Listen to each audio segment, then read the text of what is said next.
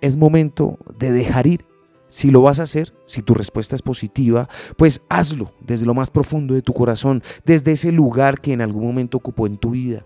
Comprende que aferrarte solo supone un agotamiento total de energía, tiempo o incluso de tus propias ganas. No tiene sentido seguir buscando respuestas sobre por qué se fue, por qué las cosas sucedieron como lo hicieron. Todo esto ya está en el pasado y tú sigues aferrado a una historia que ya no tiene presente por razones obvias. Es el momento perfecto para soltar, agradecer, crecer y avanzar. Recuerda que este proceso de soltar no solo se aplica a las cuestiones amorosas, es una lección que abarca todas las áreas de la vida, ya sea la familia o la amistad.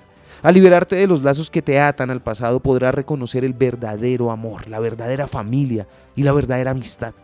Abrirás las puertas a nuevas experiencias y personas que podrán enriquecer tu vida de formas inimaginables. El sufrimiento surge del aferramiento, dijo Buda.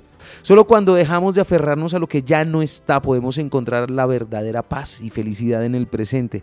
Acepta que las cosas cambiaron y que cada final es el comienzo de algo nuevo y maravilloso.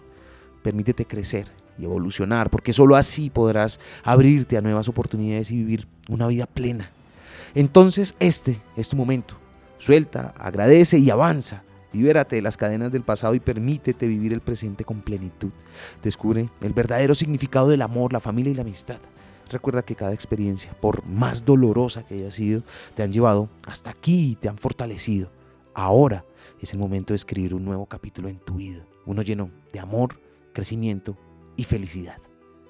Lo aprendí en la vida. Está en los libros. Soy Lewis Acuña y te espero en arroba libro al aire en Instagram.